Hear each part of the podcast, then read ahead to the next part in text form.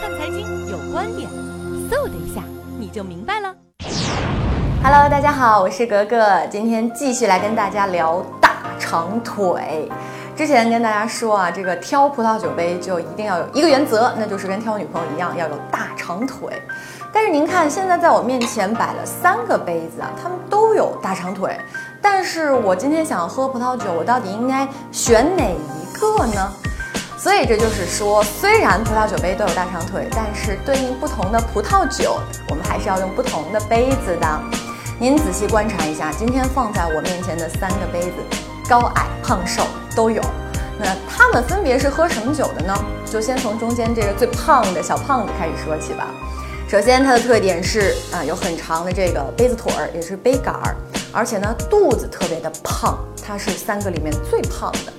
呃，这个杯口呢，从下往上的话，应该是在逐渐的收拢的。嗯，这个到底是是喝什么酒的呢？其实它就是喝红葡萄酒的。其实啊，我觉得平时咱们在生活中最常见到的三种酒呢，无非就是红葡萄酒、白葡萄酒和起泡酒。那高端一点当然就是香槟了。这喝红葡萄酒，它为什么需要杯度这么大呢？我们回想一下，这个呃酒从酒瓶里倒到杯子里的时候呢，它可能刚倒出来味道不太好，就跟咱们女孩喷香水刚喷出来的时候呢，味道其实没那么好闻，有点冲鼻子，味道有点冲。但是久了以后，在空气里待一段时间呢，哎，味道就会逐渐的好闻起来了。其实这个放在葡萄酒里啊，道理也是类似的。这酒呢，刚从酒瓶里倒出来的时候，味道还不是特别好，它还没有被唤醒。那唤醒它的方法其实很简单，就是让它多跟氧气接触。而红葡萄酒又是这三种酒里面最需要跟氧气接触的。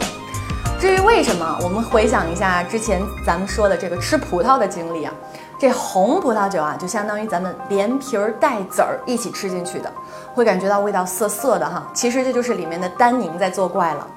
而单宁这个东西呢，如果在空气里待久一点，其实是可以柔化它的口感的。这也是为什么这个红葡萄酒的这个酒杯的肚子啊会比较大。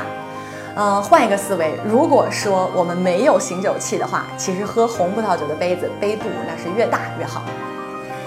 接下来说这个，嗯，不胖也不瘦的吧，你看它也有长杯杆儿，然后呢肚子也挺大，从下往上呢口也是逐渐收拢的，它就是喝白葡萄酒的。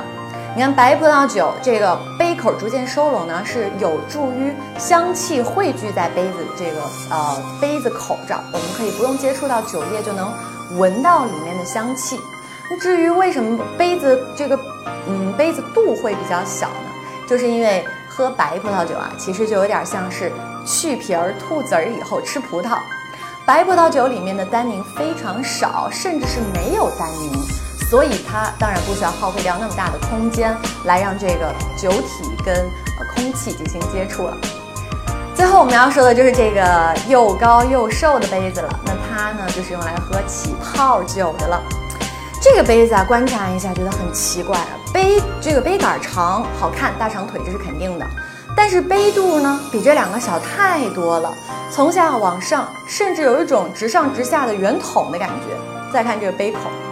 简直小的令人发指，你喝起来特别不方便，经常就是喝着喝着就碰到鼻子了。为什么要搞出这么一个反人类的设计啊？其实这就得说到这个起泡酒的原理了。我们喝起泡酒，里面有二氧化碳，有气泡，喝起来是清脆的口感。那再回想一下自己平时喝可乐，大家肯定都爱喝刚从冰箱拿出来的冰镇可乐，谁也不愿意喝这种在外面放了很久的、已经放到常温了的可乐。为什么呢？因为没气儿了。起泡酒也是同样的原理啊，我们爱喝它，就是因为它清脆，有二氧化碳，有气泡，口感好。那自然了，我也不希望我把酒倒出来，没过一会儿，气泡就全部都消失了。于是乎呢，人们就费尽苦心啊，想出了这么一个杯子的方法。我酒倒进去以后呢，整个杯子的容量其实酒能跟空气接触的面积就变小了。当然能最大程度的留住了气泡，哪怕喝的时候稍微麻烦一点，也在所不惜了。所以说，如果我们在家闲的没事儿干了，用这个喝起泡酒的杯子，来喝这个冰镇可乐，那口感肯定比随便什么杯子喝着要强。